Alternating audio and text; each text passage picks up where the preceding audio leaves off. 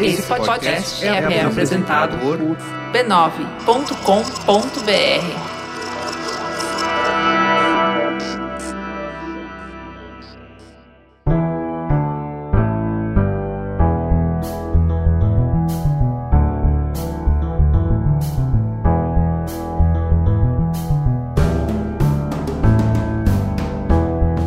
Mamileiros e mamiletes, bem-vindos ao nosso espaço de diálogo de peito aberto. Eu sou a Cris Bartz.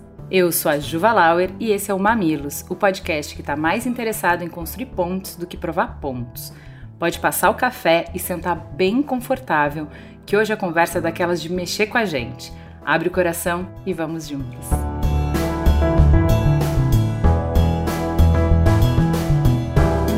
Antes de começar o programa, um momento Faustão, eu queria mandar um beijo molhado para todos os queridos ouvintes que me abraçaram no Festival Doce Maravilha que aconteceu esse final de semana no Rio de Janeiro. Que delícia receber tanto carinho, principalmente carinho quentinho quando você tá toda molhada. Haja chuva. Gente, vocês que me mandaram um beijo, eu recebi todos, tá? Muito obrigada.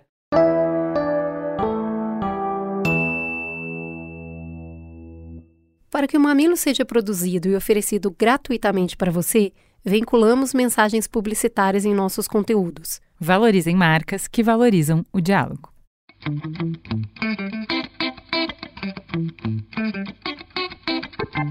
Se tem uma coisa que faz o sangue de muita gente ferver, é conversar sobre esporte. A defesa apaixonada do time pode nos colocar em rascadas com alto potencial de virar a briga. Mas será que só dá para ser assim, Cris?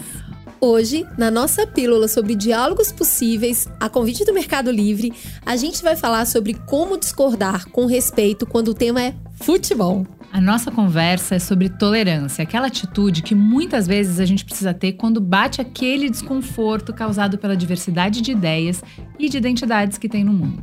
Existem algumas formas de praticar a tolerância. Hoje a gente escolheu falar de respeito. Aqui, a tolerância vira uma atitude positiva. A pessoa, ainda com uma perspectiva oposta, se coloca a favor e age pelo direito de existência do sujeito que está divergindo. A gente nunca acha que a gente é o problema, porque de fato a gente não é. O que a gente está dizendo faz sentido. O que geralmente é difícil de ver é que o que o outro está dizendo também faz sentido. Cada um de nós tem uma versão sobre o que está acontecendo, porque cada um tem um conjunto de valores diferente, uma vivência diferente e também se informa por canais diferentes. Então, não é que a pessoa é, necessariamente está mentindo ou seja mal intencionada. É que para ela, a verdade dela é a certa tanto quanto para você, a sua verdade é que está certa. Se você faz esse pequeno exercício, já abre uma porta para o diálogo, porque você sai do lugar de exigir que a sua verdade seja aceita. Você reconhece que outras pessoas possam ter outros pontos de vista diferentes do seu. Então, quando discordar de alguém, você pode dizer: eu vejo de outra forma. Então, explicar como você percebe a situação. Mas a gente está falando de futebol. Por isso, eu quero frisar uma outra potência da tolerância, que é a indiferença. O ato de não se incomodar porque a informação que está sendo dita não é real ou sobre você. A indiferença faz com que seu sangue não ferva quando você é xingado. E convenhamos, isso acontece com alguma frequência quando o assunto é futebol. Respeito para discordar e indiferença como retorno para agressões verbais. Essas duas ferramentas podem tornar o esporte um lugar exclusivamente para diversão, tirando a violência. E aguarde que dia 1 de setembro a gente vai dedicar um Mamilos inteiro para a discussão sobre tolerância a convite do Mercado Livre. Por falar em Mercado Livre, já reparou que o logo do Mercado Livre é um aperto de mãos? O símbolo representa um acordo e ganha ainda mais força com a nova campanha deles. Conta aí, Ju. É verdade, Cris. Depois de anos de tensão provocado por questões políticas e pela epidemia de Covid, além de episódios de violência no esporte e de intolerância religiosa, tá mais do que na hora da gente trabalhar a convivência. E a melhor ferramenta para isso é o diálogo. Esse é o cerne da nova campanha do Mercado Livre, intitulada De Mãos Dadas. Essa iniciativa convida toda a nossa sociedade a refletir sobre a importância de conviver com diferentes pontos de vista. O Mercado Livre acredita que trabalhar em prol da coexistência pacífica de diferentes opiniões aumenta a diversidade e pode nos ajudar a encontrar soluções ainda não exploradas para os problemas que a gente vive. Não tá nesse campo de diálogo discursos que apontam para possíveis e prováveis agressões a pessoas ou outros seres. Condutas criminosas têm que responder às leis, não podem ser toleradas. Para todas as demais ideias, o convite é conversar, inclusive quando a gente discorda. O Mamilos e o Mercado Livre acreditam que política, religião, futebol e vários outros temas se discutem sim. As ferramentas para isso são a tolerância e o respeito. A gente pode não concordar em nada, mas se a gente concorda em se respeitar, tá aberta a porta da conversa. Mercado Livre, o melhor tá chegando.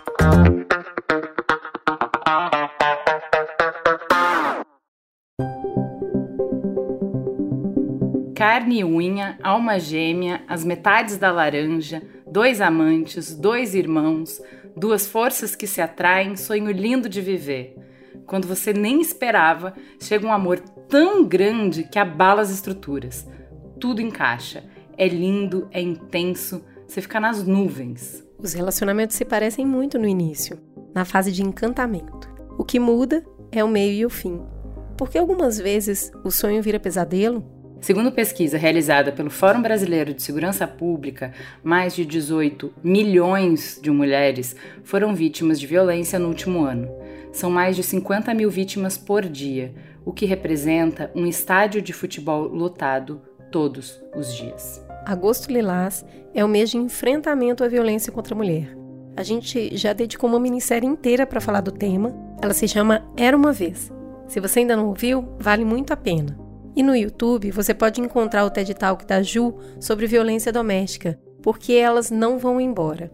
Hoje a gente quer dar um passo atrás e focar a conversa na prevenção, antes do primeiro empurrão, do primeiro tapa, antes da espiral da violência te colocar em risco. Como saber diferenciar um amor saudável de um amor doentio, de um relacionamento abusivo? Não foge não.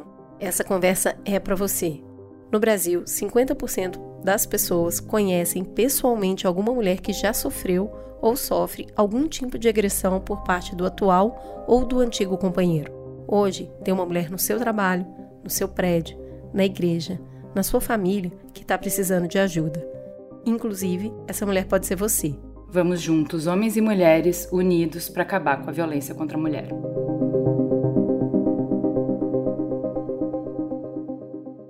Como a gente tem que unida. A gente trouxe aqui quem está trabalhando na linha de frente nessa união, fazendo um trabalho que é fundamental para esses números diminuírem. Vamos começar com a Eglaci Sofia, por favor, se apresente para os nossos ouvintes. Quem é você na fila do pão? Obrigada, gente. Muito obrigada pelo convite. É um prazer estar aqui com vocês e para mim, assim, faz parte do meu trabalho, né? Poder divulgar que existe ajuda para as pessoas que precisam, né? Que estão sofrendo nos seus relacionamentos patológicos, relacionamentos tóxicos, abusivos, né? E que tem como sair. Então, estou muito feliz. Eu estudo há quase 30 anos esse tema, sobretudo amor e ciúme patológicos, e eu espero que a gente possa trocar e ajudar muita gente hoje. Tenho certeza disso. Obrigada, Glaci. E também temos aqui a Simone Veloso. Por favor, Simone, se apresente para os nossos ouvintes. Quem é você na fila do pão? Gente, primeiro eu preciso começar dizendo como é muito bom a gente ter um espaço para falar sobre isso, né? Porque é muito difícil. A gente vive numa bolha. Eu hoje tenho um canal no YouTube onde a gente fala sobre violência, mais especificamente sobre um tipo específico de abuso, um tipo mais psicológico que pode partir para violência física. E a gente vive num mundinho muito fechado. Então, estar tá aqui com vocês, saindo da bolha, é fundamental. O canal se chama Narciso, Seu Espelho Quebrou, um canal que já tem quatro anos. Eu sou terapeuta, psicanalista e sou sobrevivente de quatro relacionamentos com narcisistas. Então, hoje o meu trabalho ele é voltado para a conscientização das pessoas, para que elas possam se libertar e procurar ajuda para sair desse tipo de ciclo de violência. Vamos começar com a pergunta de um milhão de dólares? O Milton Nascimento cantou que qualquer maneira de amor vale a pena, qualquer maneira de amor vale amar. É mesmo? Que tipos de amor existem, Glaci? Quando que o amor vale a pena e quando que não vale a pena amar? Olha, se a gente puder separar né, em dois grandes grupos, existe né, uma forma de amar mais saudável, que seria aquele tipo de relacionamento onde há um crescimento individual dos parceiros, onde há confiança, onde há respeito, onde há acolhimento. Né? E existe também outras maneiras de se relacionar não saudáveis, né, que tem várias nomenclaturas por aí. Existem a questão dos narcisistas, como a Simone estava falando, existe o relacionamento tóxico, existe o amor patológico, que é a minha especialidade, né? Existe os relacionamentos abusivos. Um não necessariamente é a mesma coisa que o outro, e isso é importante até a gente poder diferenciar, né? O que tem em comum esses relacionamentos Isso é muito importante, né? Principalmente para mim, que eu tenho uma formação muito na psiquiatria, né? Onde a gente diferencia o que é uma doença, o que é um transtorno e o que é algo saudável. Está muito ligado à questão do sofrimento. Então, quando o relacionamento ele gera um sofrimento para os parceiros, seja para um, seja para os dois, né? Quando ele prejudica a qualidade de vida das pessoas, aí sim ele é um, um relacionamento que está gerando uma dor e precisa ser tratado, porque senão outras consequências, tanto do ponto de vista mental, quanto psicológico, quanto para a própria saúde física, acontecerão na consequência. Tá? Então, é muito importante a gente saber diferenciar pela nossa sensação. Se eu estou sofrendo, se tá minha qualidade de vida de alguma forma está sendo afetada eu não estou num relacionamento saudável, então eu preciso de ajuda. Simone, o que, que é então esse relacionamento com uma pessoa narcisista? O relacionamento com o narcisista, ele adoece. Ele faz com que a pessoa se perca, com que a pessoa perca identidade, com que ela não se reconheça, com que ela perca a autoestima, confiança e que ela não consiga se recuperar durante muito tempo. Então, quando a gente fala sobre amor, né, na música, se todo amor vale a pena, o amor com o narcisista é um amor inventado, ele é um amor falso. Você acredita que está amando, mas na verdade você está amando uma projeção, um espelhamento. Então, não é todo amor que vale a pena, né? Depende com quem você está se relacionando, como você está se relacionando. Então, eu acredito que hoje a gente precisa conhecer um pouco mais. Os amores eles estão muito muito líquidos, né? A gente passa pelos relacionamentos, é muito rápido, ai, de repente já te amo. E não é assim. A gente precisa conhecer um pouco mais, se aprofundar um pouco mais, para aí sim ser digno de amor. E um relacionamento com um narcisista, ele vem com uma promessa muito grande e depois a gente vê que não é nada disso. Eu acho que a gente está num momento histórico importante, porque o que acontece assim, antes a gente tinha pouca informação, né? Se a gente pensar a televisão monopolizava tudo, e agora a gente tem a internet que vem com todo mundo falando tudo. Então, é, de repente, você tem vários especialistas de várias coisas e nem, nem não é tudo que é correto. Mas as pessoas hoje buscam informações, as pessoas procuram saber o que elas estão vivendo e muitas vezes saem bobagem. Então, quanto mais você se aprofunda no assunto, mais você tem a chance de saber o que você está vivendo.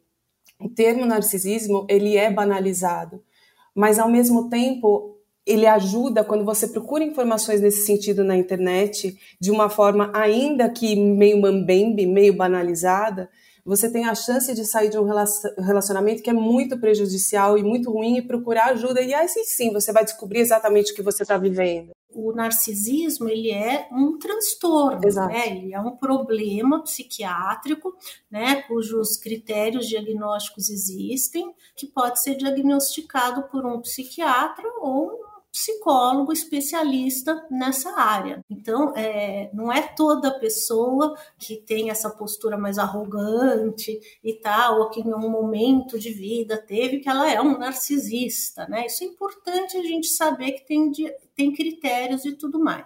Agora, é, também estou achando tão bacana a nossa discussão no sentido da outro lado da moeda, da pessoa que é, como chamam, né? E a gente chamou aqui de vítima. Eu não gosto muito desse termo, tá? Eu não uhum. gosto do termo vítima, porque eu acho que o nosso papel é tirar as pessoas desse lugar de vítima, né? Então ela não é uma vítima, ela pode ter sido naquela relação, na próxima ela pode não ser mais, Exato. né? Uhum. Então uh, aliás, né, sabendo uh, das suas fragilidades também perante um narcisista, né, o quanto ele a encanta ou, ou encanta, né? Porque também acontece o outro lado da moeda.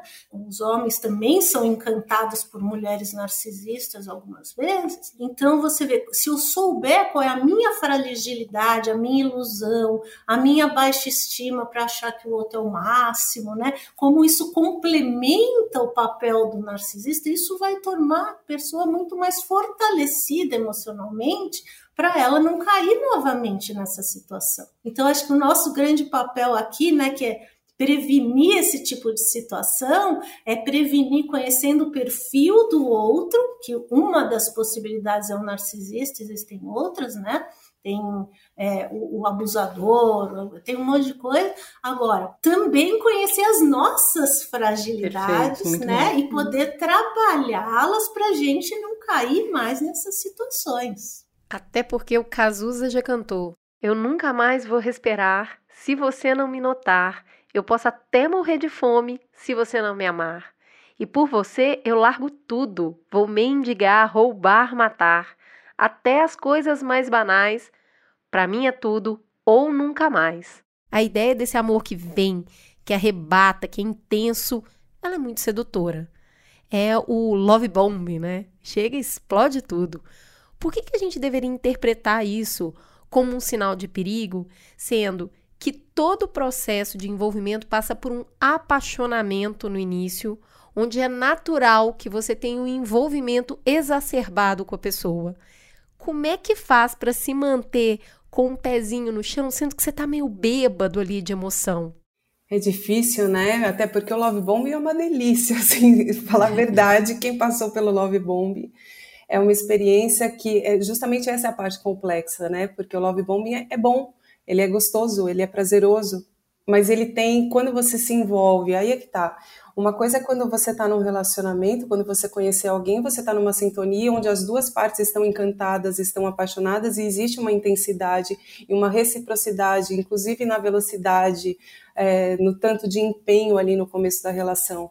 E outra coisa é quando você está quando você se depara com um manipulador, com um narcisista, você está encantada por uma projeção, você está encantado por um espelhamento.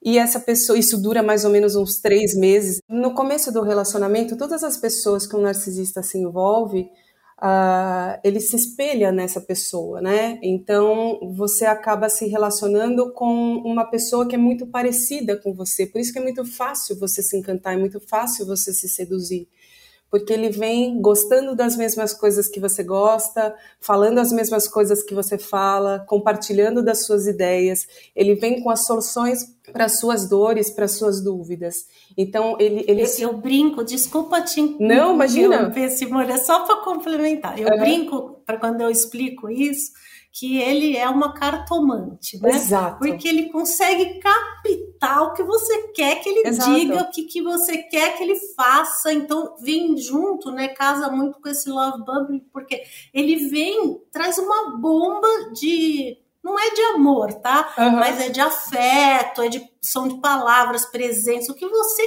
quer, ele te traz na mão. Você fala, nossa, é o amor da minha vida.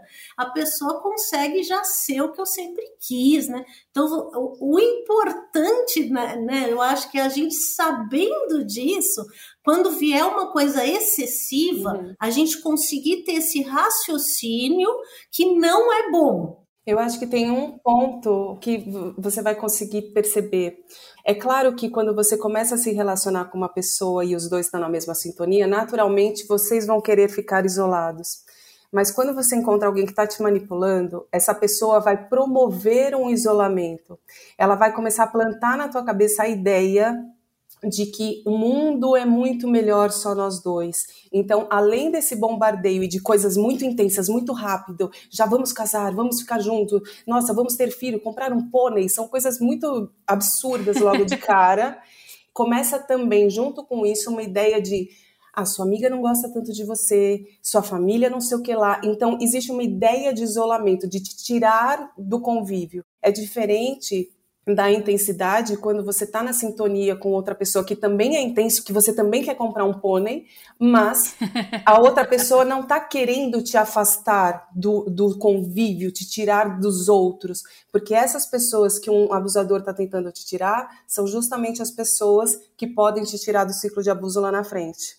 É, a Rita Lee cantou Desculpa o Aue, eu não queria magoar você, foi ciúme sim, eu fiz greve de fome, guerrilhas, motim, perdi a cabeça, esqueça. Essa letra ela compôs para o Roberto, que foi um parceiro de vida toda. Ou seja, por várias métricas, é um amor que super deu certo no Mamilos Cultura é, sobre a Rita Lee. A gente é, teceu loas a esse amor gigante, maior que a vida. E aí, ciúme é tempero do amor? Dá para você ter alguma medida de ciúme numa relação saudável? E se sim, quando é que a gente deve achar estranho. Peraí, até aqui tava gostosinho, mas aqui acho que tá meio estranho isso aqui. Acho que talvez esteja na hora de procurar a saída de emergência.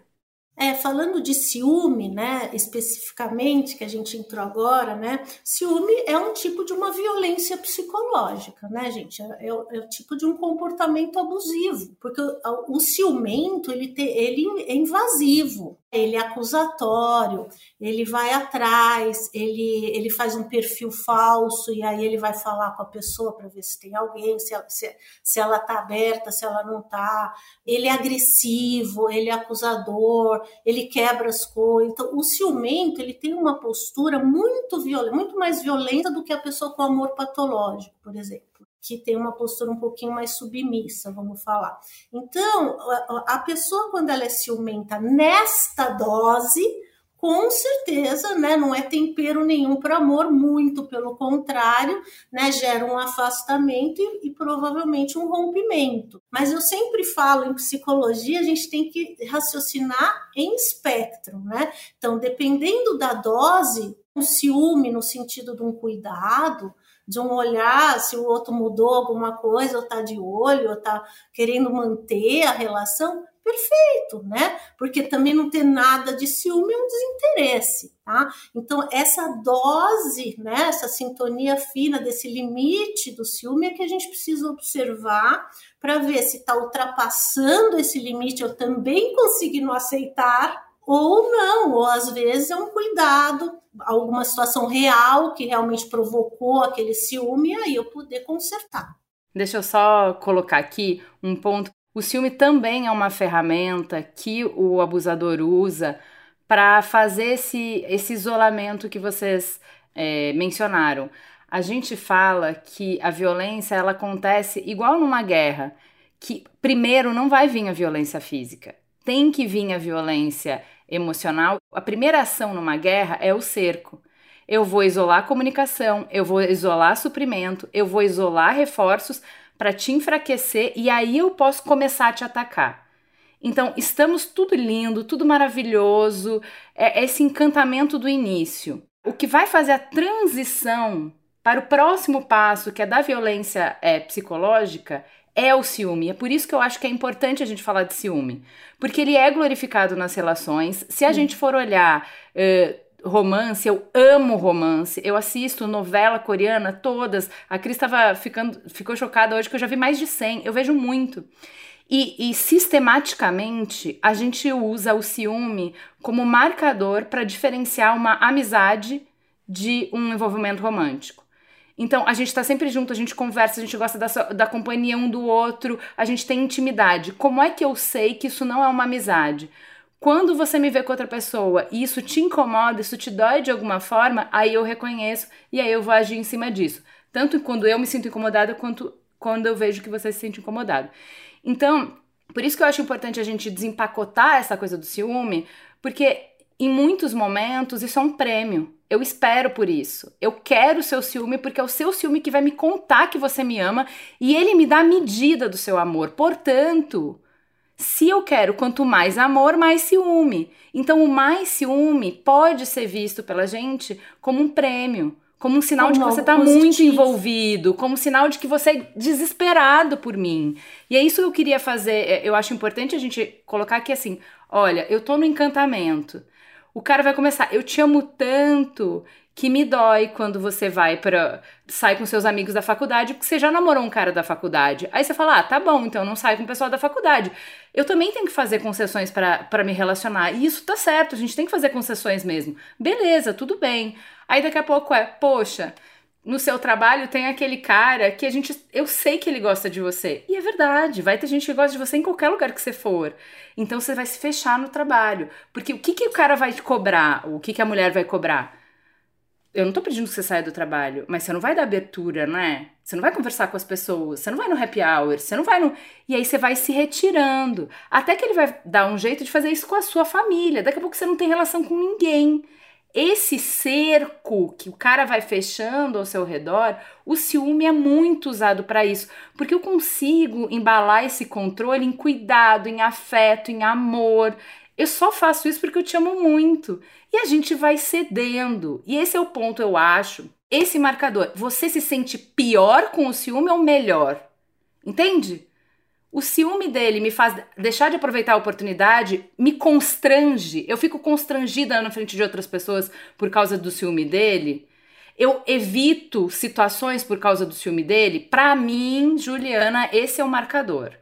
Um ciúme que faz eu me sentir bonita, desejada, notada, legal começou a fazer eu me sentir constrangida, se eu tenho medo, se eu tô assustada, se eu abrir mão de coisa, amiga, não espera vir o, o próximo passo do ciclo. Vaza, amor, vaza. É, eu acho importante falar isso porque o medo é um sentimento que a gente ignora, né?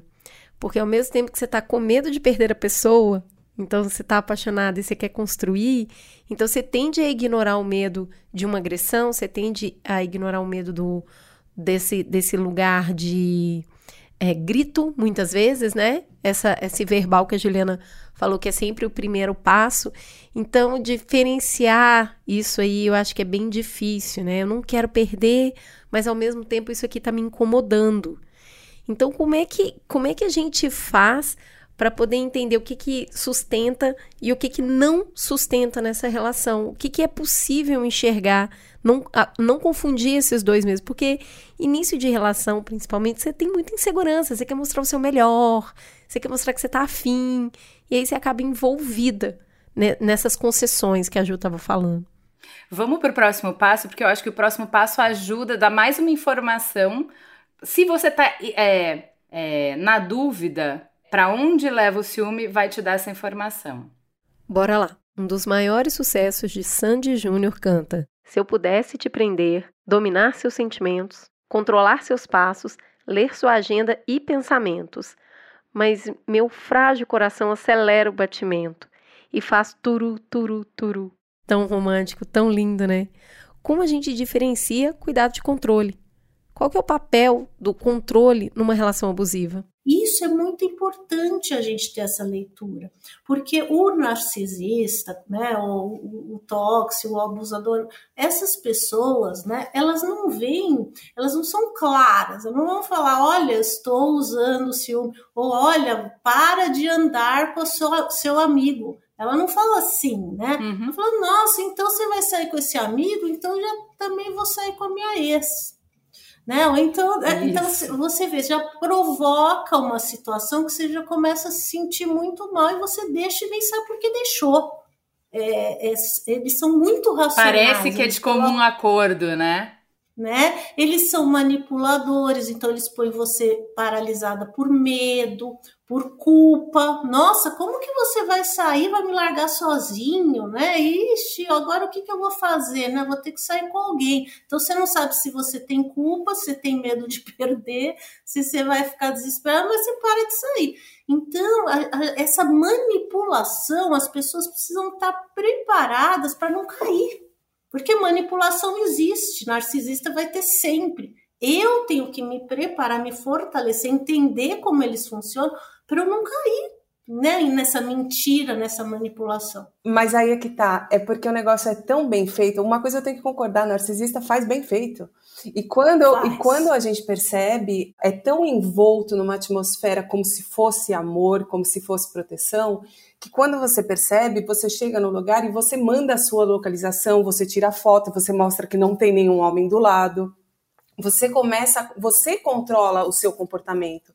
E na outra ponta, de verdade, essa pessoa, ela não tá nem aí, ela não tá prestando muita atenção em você. Você começou a tomar conta do seu comportamento, você não tá mais olhando para o lado, você tá agindo igual um robô, e essa pessoa tá lá com as outras fontes de suprimento, tá, tá te traindo com Deus dará, e você tá que nem uma besta é, travado, você está com a sua vida travada. Manipulado. Você está manipulado, exatamente, você não olha mais para o lado.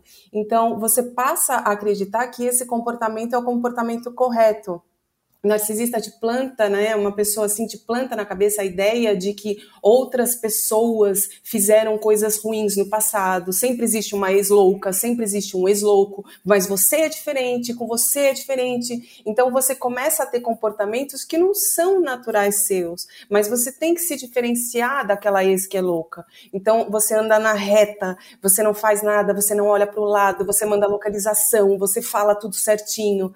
Então você se isola.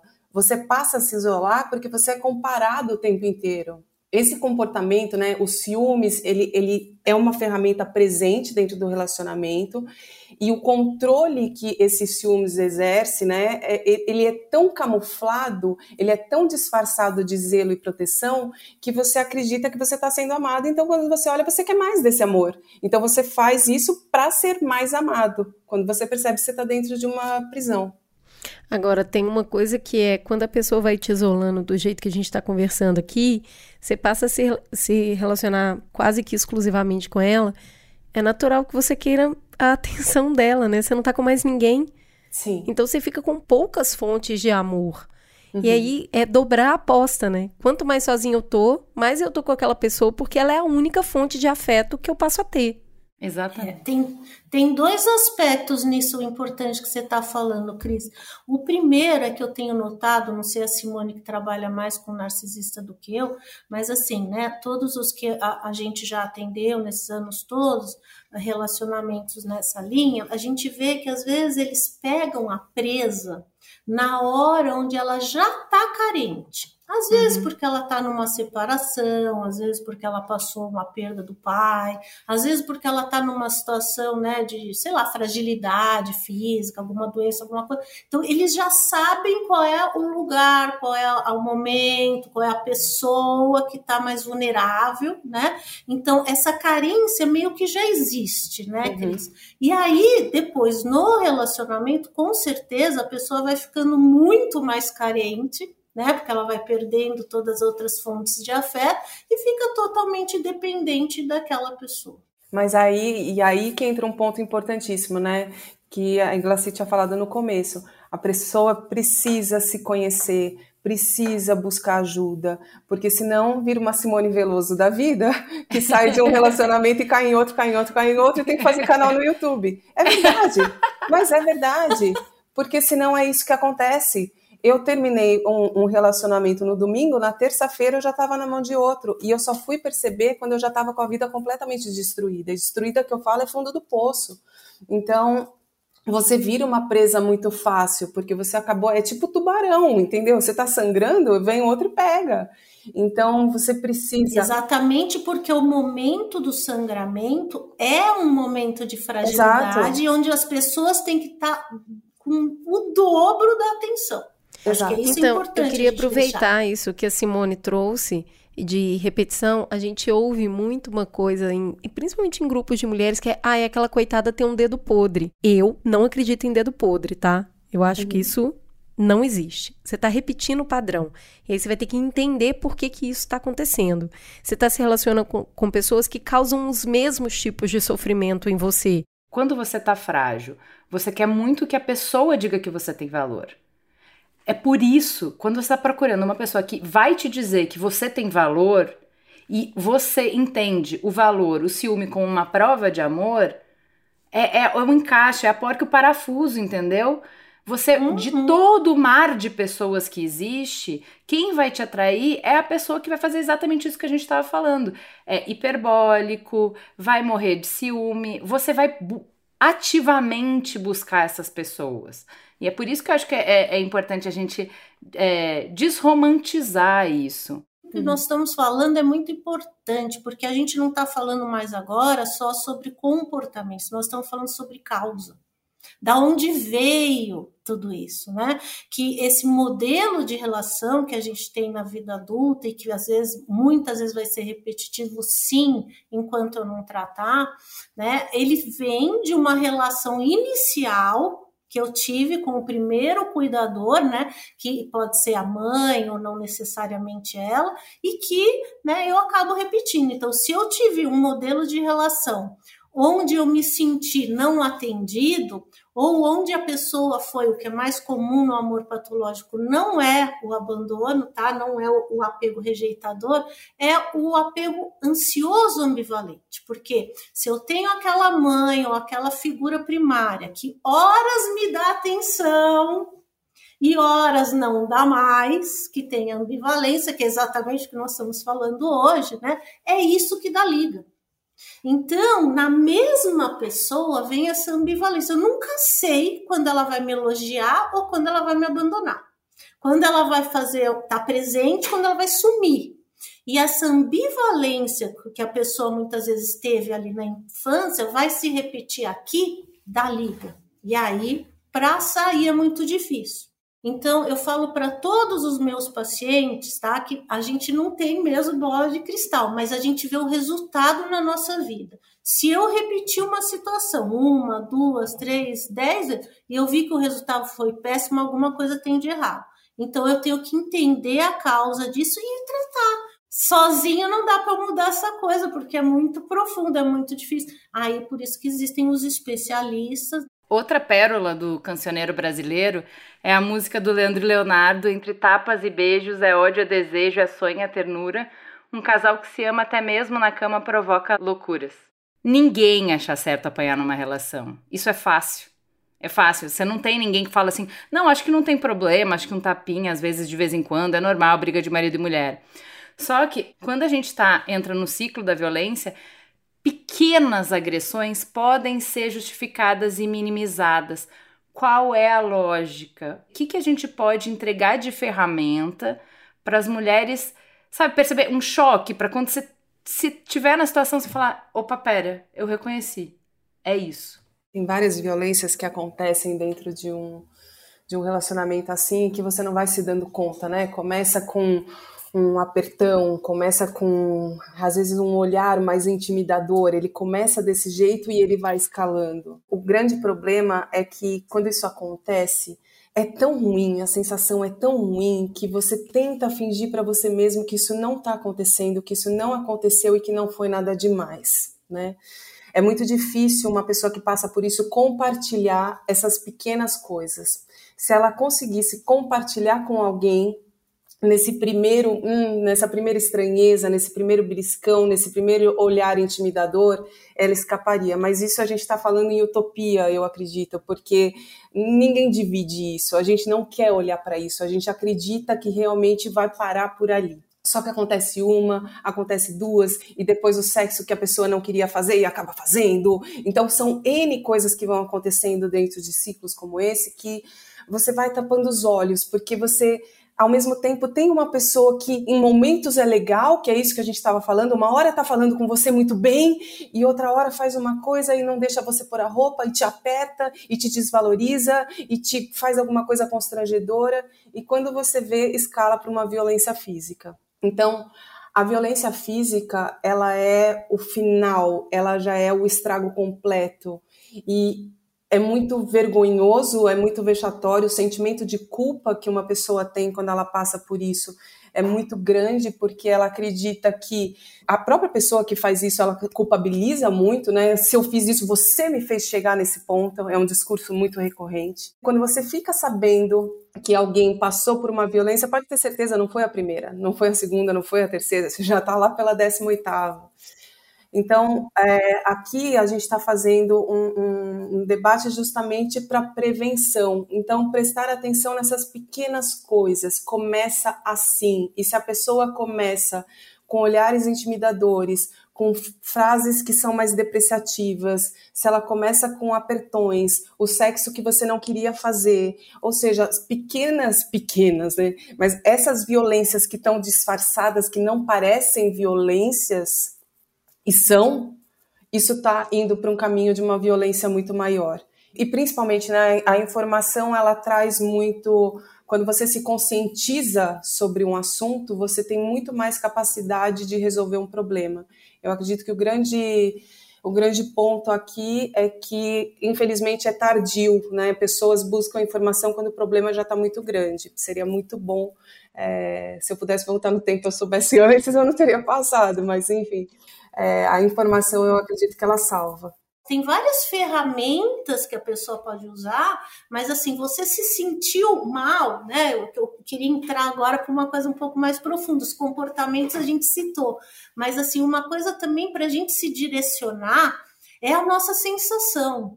Se você está se sentindo com medo, que nem a gente falou, putz, já não está legal. Uhum. Se você sente vergonha, como a gente falou aqui, não, eu não posso falar para ninguém. Eu estou escondendo alguma coisa, porque está errado entendeu? Então, é, é, a gente ligar na nossa sensação, no nosso corpo, também ajuda muito a saber que eu estou no lugar errado. A gente não pode esquecer que a gente é bicho. uma relação de um amor, né? Porque o amor, ele é calmo. O amor, ele traz a calmaria, ele traz a confiança, né? Se eu tô com medo e se eu tô com vergonha, se eu tô com culpa, né? Pelo que eu nem fiz, mas tô culpada, algo tem de errado. Então, isso também precisa ser observado. Isso é muito importante. Eu vivo falando isso aqui, que a gente é bicho. A gente esquece que no final todo mundo é bicho. Então você tem um instinto de sobrevivência. O seu cérebro reptiliano tá ali, tipo, corre. Uhum. Corre porque você tá correndo perigo. Então a gente ignora essa voz e ela é muito importante. Ela te entrega muita informação, inclusive informações do passado, que estão ali, você está acessando. Exato. E essa, essa voz, essa voz ela fala inclusive no começo do relacionamento. É uma coisa muito louca. É uma sensação de que tem. Você pode estar encantado o que for no começo, mas tem uma sensação de que parece que tem alguma coisa errada. É que o encantamento é muito grande, né? A, a sedução ela é intensa. Mas se a gente parar para escutar, daria para sair logo no começo, porque tem alguma coisa que grita que tem alguma coisa errada. Eu acho que isso é o mais importante até do que o comportamento, porque o comportamento engana muito, né? Confunde o outro, como a gente está falando aqui, o outro é bom, né? Uhum. Na, na, situação racional, né? É boa cartomante para entender o que uhum. a gente uhum. quer ouvir, mas o nosso corpo ele fala. Se a gente quiser ouvir, ele fala eu quero trazer essa música aqui porque eu acho que ela vai trazer a gente para um, mais um elemento importante. O de Abelha ele fez um sucesso cantando O que você precisa é um retoque total. Vou transformar o seu rascunho em arte final. Agora não tem jeito, você tá numa cilada. Cada um por si, você por mim e mais nada. O eu quero você como eu quero. A gente já falou aqui, ah, porque tá frágil, porque tá carente, e dentro do nosso imaginário, isso é uma pessoa, né, tadinha, não tá no momento bom, acaba caindo nisso, mas na verdade a gente tem diversas maneiras de esco esconder essa carência, essa fragilidade. Então, muitas vezes, a gente vê mulher muito, qualquer tipo de mulher envolvida em relação é, abusiva. É isso que eu queria que vocês falassem um pouco. Esse estereótipo que a gente tem da mulher frágil. E aí ela, vai, ela é fraca, ela vai cair. E na verdade, cara, assim, cair, tá todo mundo caindo aí, tá todo mundo sujeito. Conta um pouco disso. Eu já tive pacientes, assim, é, de, de todas as classes sociais, de culturais, idades, que caíram nesse tipo de situação. É, eu digo que é assim, né? Uh, funciona mais ou menos como a dependência química, né? Eu acho que com essa comparação a gente consegue entender bem. Experimentar fumar um baseado na adolescência, praticamente todo mundo fez. Ficar dependente e repetindo e aumentando e, e, e não conseguir sair é outros 500. Então, a gente precisa saber que a fragilidade, momentos de fragilidade, situações, todos nós vamos passar ou, ou, ou já passamos. Né? Isso é esperado. É dificilmente você vê uma pessoa que começou um relacionamento saudável e está até hoje. Acontece, né? mas aí já é exceção. Então você vê, nós vamos viver esse tipo de situação, né? Sendo, estando fortes, fracos, o importante é eu não manter, porque se eu manter, eu vou enfraquecer mais. E se eu mantive, também é porque eu tenho tendência, como a gente falou, tenho causas lá atrás. Então, gente, precise tratar nesse caso. Neste caso, quando há repetições, quando há causas mais profundas, aí está indicado um tratamento para a pessoa não cair mais. O perfil das pessoas não é de fragilidade, ao contrário, às vezes são as fortonas, são as que carregam tudo e todos, e principalmente o parceiro, e faz tudo que ele quer e dá conta de tudo, né? Mas não dá conta da sua questão emocional. Então, tem sim né, uma dificuldade na força emocional para não se deixar ficar. Ninguém vai me fazer mal, sabe assim? Eu vou conseguir sair dessa situação, que é a força que a gente precisa sair, ter para sair de qualquer dependência. Então, Eglaci, mas é, eu, eu acho que tem um, uma fragilidade no que você está falando, que é eu entender que, assim, se eu não tenho essa tendência, se eu não tenho esses buracos em mim, eu tô imune. E não tem, tá? Não tem, não tem vacina ainda não, tá? Porque se você é humano, uhum. você pode cair. Esse ciclo, ele é tão aperfeiçoado ao longo do tempo, porque é quase como se fosse uma tecnologia social. Ela vai passando de geração em geração sendo aperfeiçoada, porque o pai fez, o avô fez, o bisavô fez. Tem muita sabedoria embarcada ali, tá? Para quando a Simone diz que o narcisista ele é muito habilidoso, o abusador ele é muito habilidoso e ele não é habilidoso só da técnica dele. Isso vem, esse ciclo vem de longe. E aí, é por isso que é, a gente colocou essa música do Kid Abelha, porque eu acho que o abuso psicológico ele tem um papel muito forte de te minar. Então não importa se você tinha uma boa autoestima, não importa se você era independente, não importa se você era amada por milhares de pessoas e você era uma luz incrível. A hora que o cara se aproximar de você, ele chega sem garra nenhuma. Você não vai reconhecer, ele chega sem garra nenhuma, vai ser sutil. O abuso psicológico, ele começa a colocar um holofote nas coisas que você fez errado e menospreza tudo que você fez de certo e é aos pouquinhos, ele vai te minando. E assim, se você tá frágil, não porque você é frágil, você tá naquele momento. Se você não prestou atenção, se você tá muito apaixonado, mil razões. Eu não acho que a gente deveria só fechar esse perfil de que tem alguma coisa em você que faz você ser é, vulnerável. Porque eu acho que isso, uh, primeiro, revitimiza as mulheres no sentido de. É, é uma coisa que acaba com a sua autoestima passar por, por, esse, por esse relacionamento. Você fala, eu trouxe isso pra mim, né? Eu, eu fui burra, eu fui fraca, eu fui. E, por outro lado, vitimiza mulheres, coloca em, em perigo mulheres que falam: não, eu tô safa, né? Já tive vários relacionamentos bons, eu sou uma mulher madura, eu já tenho 40 anos. Imagina que eu vou passar por isso? Imagina, eu sei muito bem o é que, que, é um bom relacionamento. É essa é a hora que ela cai. Já que a gente está nessa proposta preventiva, né?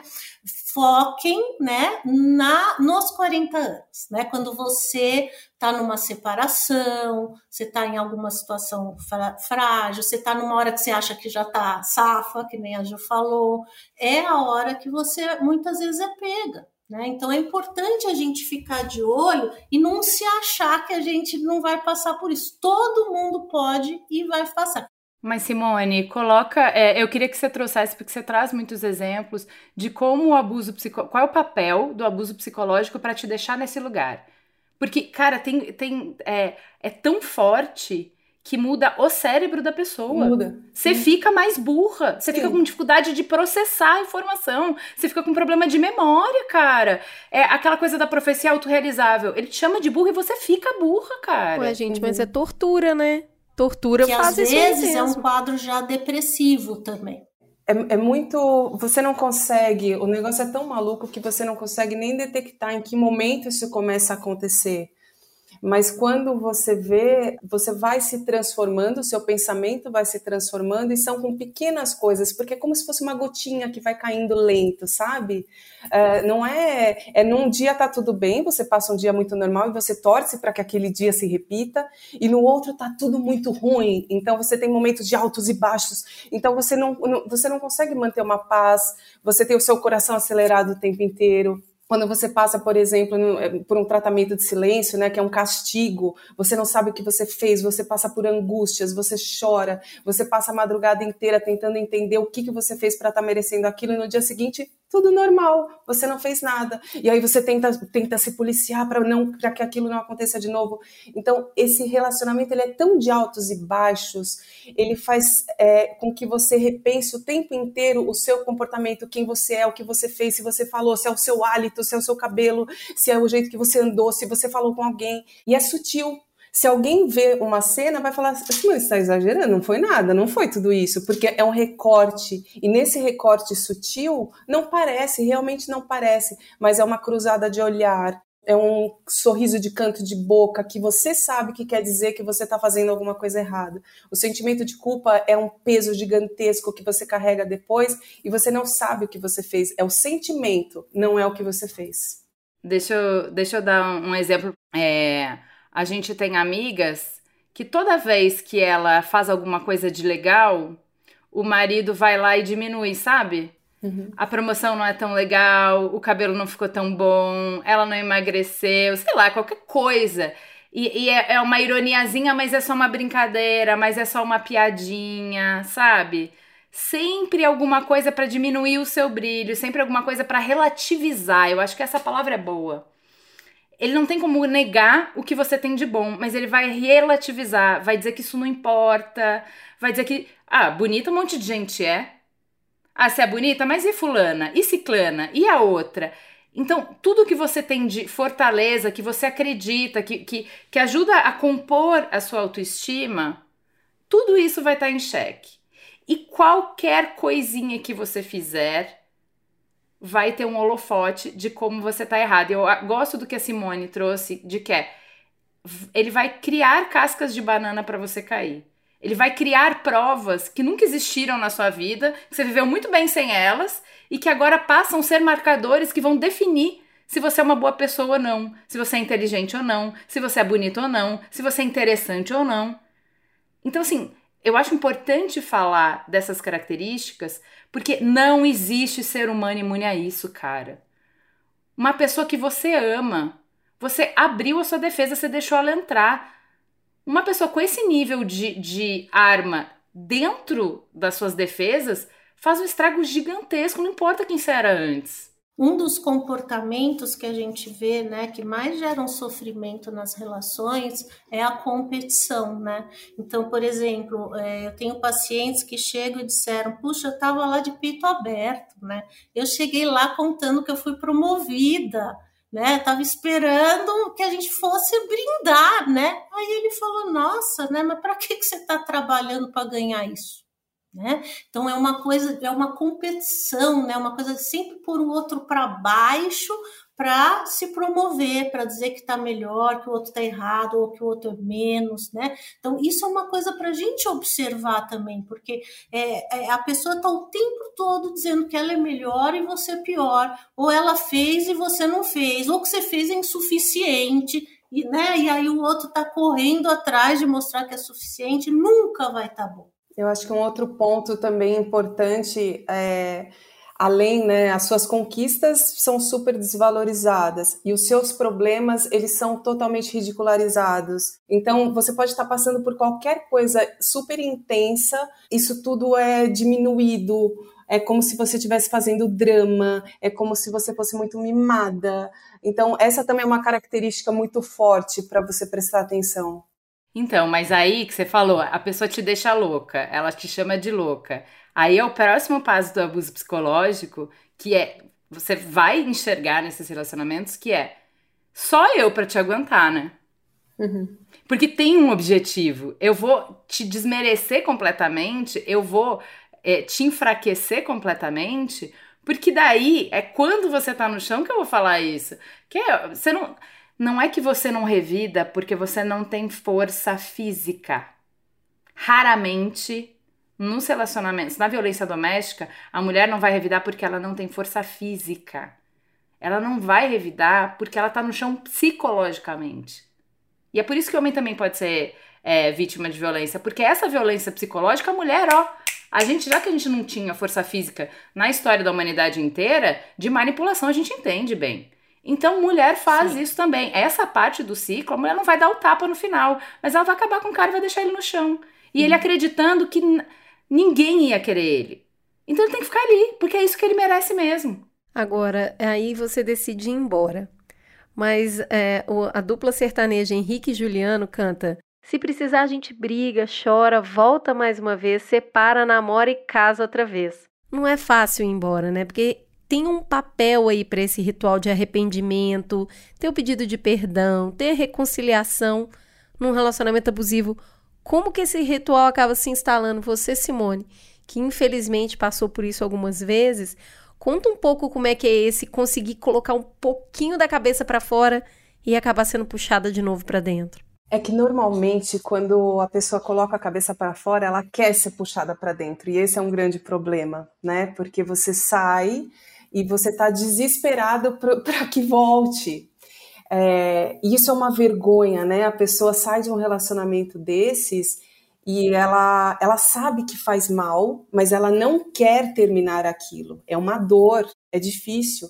Então, muitas vezes, a pessoa que está nisso, ela começa a mentir para as pessoas, ela se encontra em segredo, e por isso também que ela é puxada de volta. E cada vez que ela é puxada de volta, vai ficando mais difícil, vai ficando mais intenso, porque as pessoas não ficam nem sabendo que ela voltou. Ela vai e volta, vai e volta, vai e volta. Pois e é, Simone, mas ela vai contar, ela vai ser julgada, né? Exato, mas esse é o ponto. Esse é o ponto.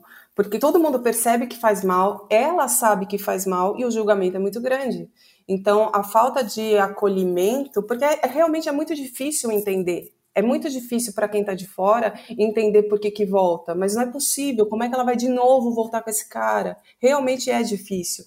Mas a pessoa volta porque ela não consegue fazer diferente, porque ela está praticamente viciada, porque ela está condicionada, porque ela sente dor, porque ela sente abstinência, é por isso que ela volta. Uhum. O puxar, ele, ele acaba sendo tão simples, né? Às vezes é uma mensagem, às vezes os estímulos para puxar uma pessoa de volta, eles são simples, porque a pessoa na verdade está esperando por aquilo, fica muito, fica muito jogo, fica muito, é um que olha a rede social do outro, coloca uma, tá usando uma, uma camisa que deu de presente para o outro, aí fala, hum, tá pensando em mim, aí bloqueia, desbloqueia, é um jogo tão paranoico que quando a pessoa percebe, é um contato no que desbloqueou, a própria vítima entra em contato, ela entra, ela, ela, ela chama de volta e ela se coloca de novo naquela posição. Isso é a coisa mais comum de acontecer. O problema da dependência e, e, até da gente aceitar um tratamento é esse, porque a gente, no fundo, não quer largar aquela droga de escolha que, no, que é aquela pessoa no caso, né?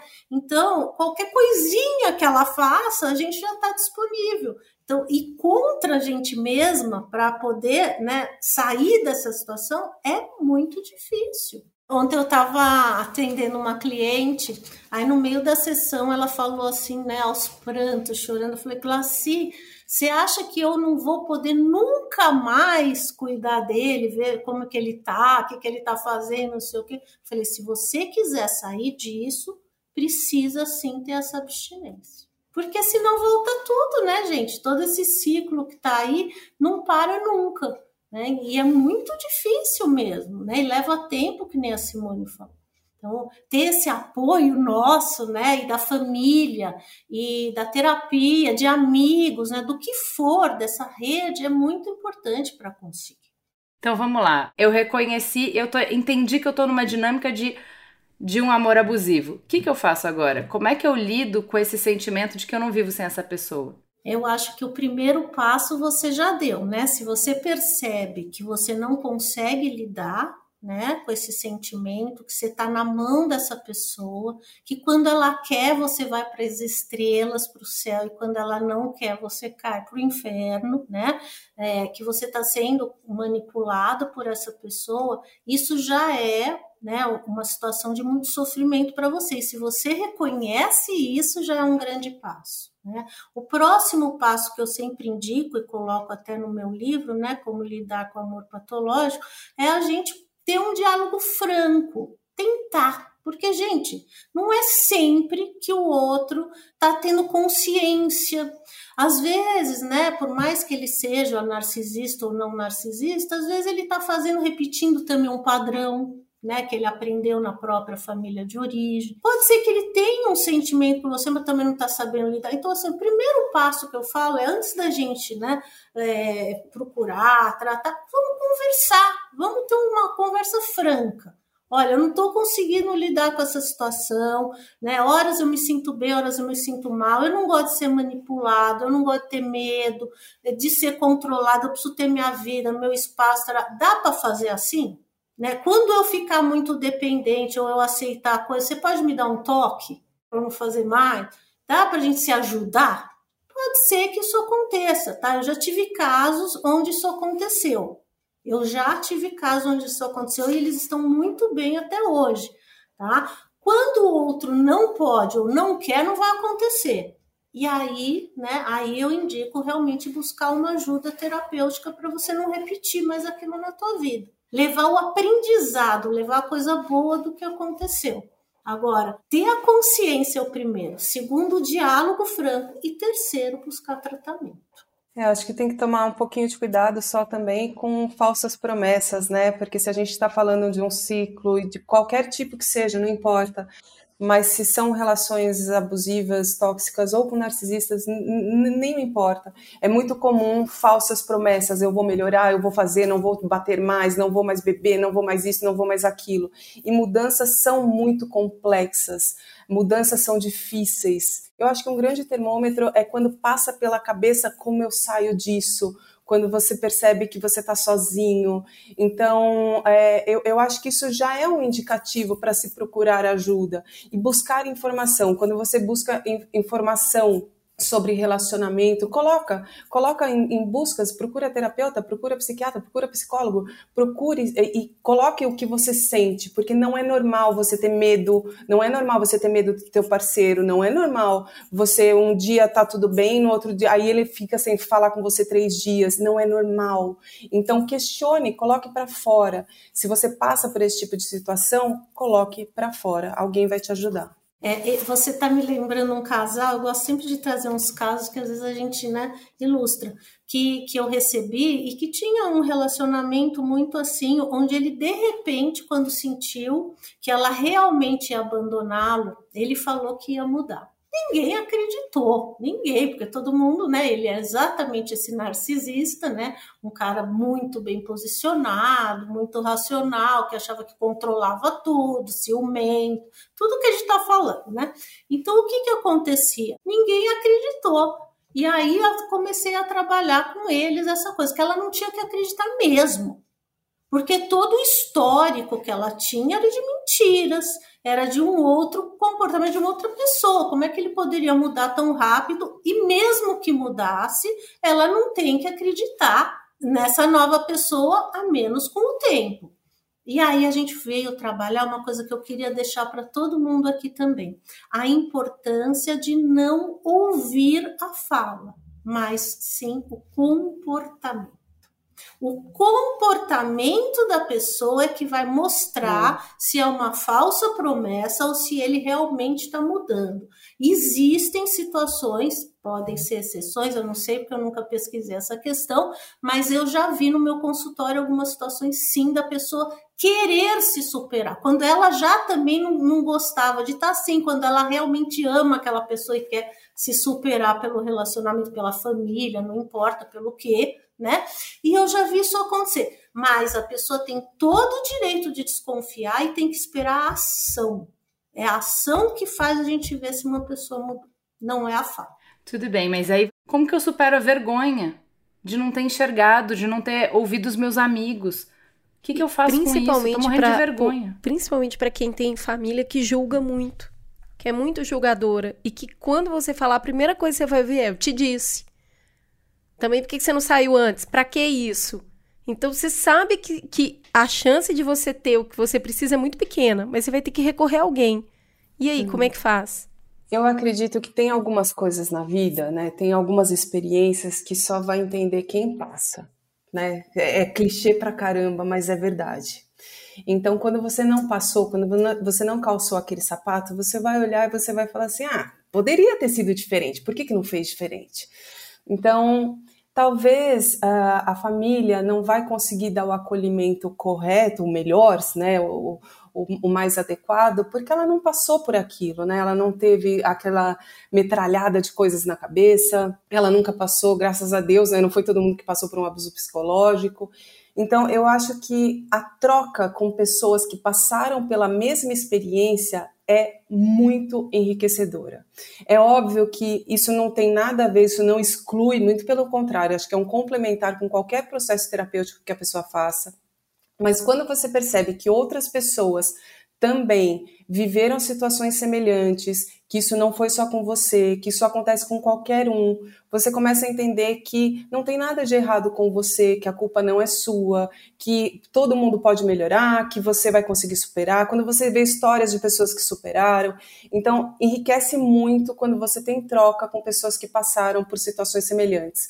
É, eu acredito que é uma ferramenta poderosa, né? A troca humana é uma ferramenta poderosa, e principalmente pela identificação. Eu acho que ajuda muito a melhorar o sentimento de culpa e de, de vergonha também. É, nesse sentido, tem, o, tem os grupos MADA, né? Mulheres que amam demais anônimas, tem a, não só terapia, né? Existem outros grupos que podem ajudar as pessoas a compartilhar e, e, não sentir que é só ela que viveu aquela situação e ter esse apoio que é importante, né? Para a gente fechar, se eu reconheci alguém que eu amo que está num relacionamento abusivo, o que, que eu posso fazer e o que, que eu não deveria fazer?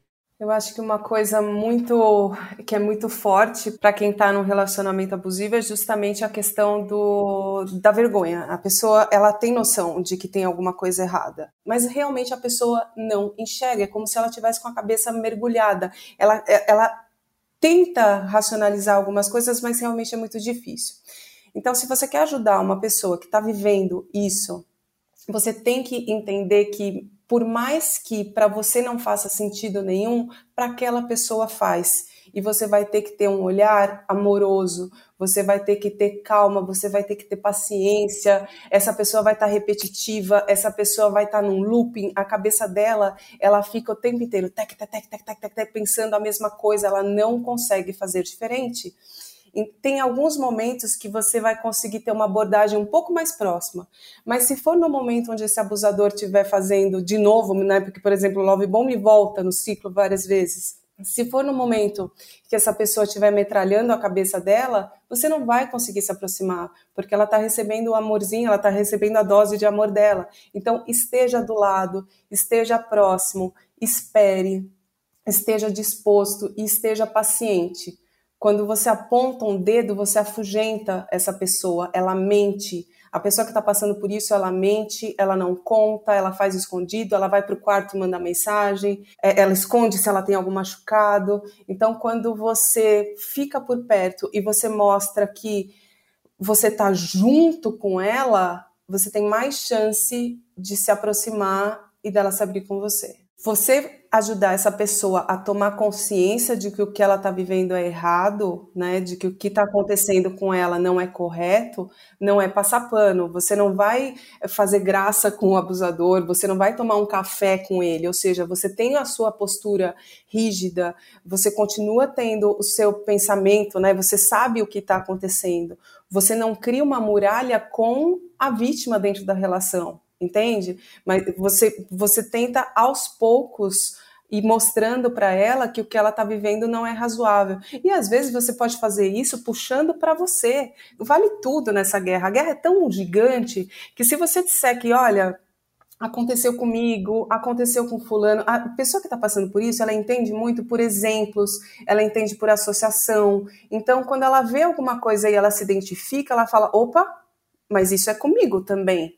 Então é muito mais fácil uma pessoa que está no meio desse tiroteio e ela ainda não chegou numa sessão de terapia e ela para ela se ligar do que está acontecendo com ela quando fala assim, olha, fulana está num relacionamento abusivo e aconteceu isso, isso, isso com ela. Ela fala, opa, o meu também é assim. Então ela começa a entender por associação. Quando você vai com hum. calma, quando você vai com exemplos, quando você fala de você, de histórias, você, você não está passando pano, mas você precisa de um jeito mais brando, mas não com o abusador, né? Com, com a vítima. É, é, eu acho que é assim, né? A gente conseguir passar uma, seja a família ou seja quem for, né? Passar uma ideia de que assim, é, eu, eu não concordo com o que você está fazendo, mas estou do seu lado né? Então, assim, é, não ter essa coisa, essa postura crítica, eu acho muito importante, porque uhum. vamos, vamos ampliar né, a visão. Por quê? Né, Para a gente entender. Porque senão eu estou sendo abusador. Né? Se eu for lidar com a pessoa da mesma forma, com crítica, pondo para baixo, dizendo que ela Nossa, repetiu muito bom de novo, né? eu também estou sendo, eu estou fazendo muito a mesma bom. coisa. Então saiu de um lugar e vou para o outro, para o mesmo lugar, é melhor ficar lá. Né? Então a gente tem que passar um modelo, né? É, se não consegue, também vai para a sua terapia para conseguir, né? Para você bom. poder com os teus filhos, né? Também passar um modelo de relação saudável, onde ninguém põe ninguém para baixo, ninguém critica, que hoje ele está com problema, amanhã pode ser você. Então, hoje essa pessoa, amanhã pode ser você que vai precisar da força. Família é isso, né? Nós estamos juntos, não é colocar um ali como o, o bode expiatório, como a gente trabalha com as dependências, tá certo? Então, a gente precisa também dar esse apoio, essa orientação para as famílias, no sentido de como que elas vão lidar, porque as famílias também, muitas vezes, são é, problemáticas, têm dificuldades em não lidar com a pessoa como se ela fosse o doente, o problema, o fraco, tudo isso que a gente falou aqui hoje. Então, essa, essa questão é muito importante. E outra coisa, né?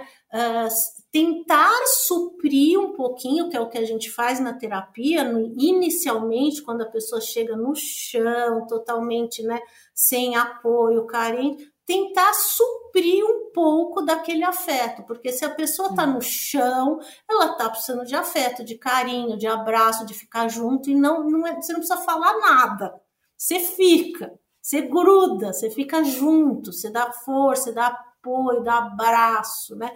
Isso já fortalece. Eu acho que se a gente tiver essas duas questões na cabeça, né? O que eu não vou fazer, não vou pôr para baixo e vou ficar junto, gente, já é um grande apoio. Muito bom. Meninas, é, foi um prazer receber vocês aqui. Eu acho que a gente teve uma conversa extremamente importante, uma conversa que eu espero que chegue nas pessoas como um abraço. Obrigada e continuem com o trabalho de vocês. Gente, eu queria agradecer muito o convite. Fiquei muito feliz em estar conversando aqui com vocês sobre um assunto tão importante.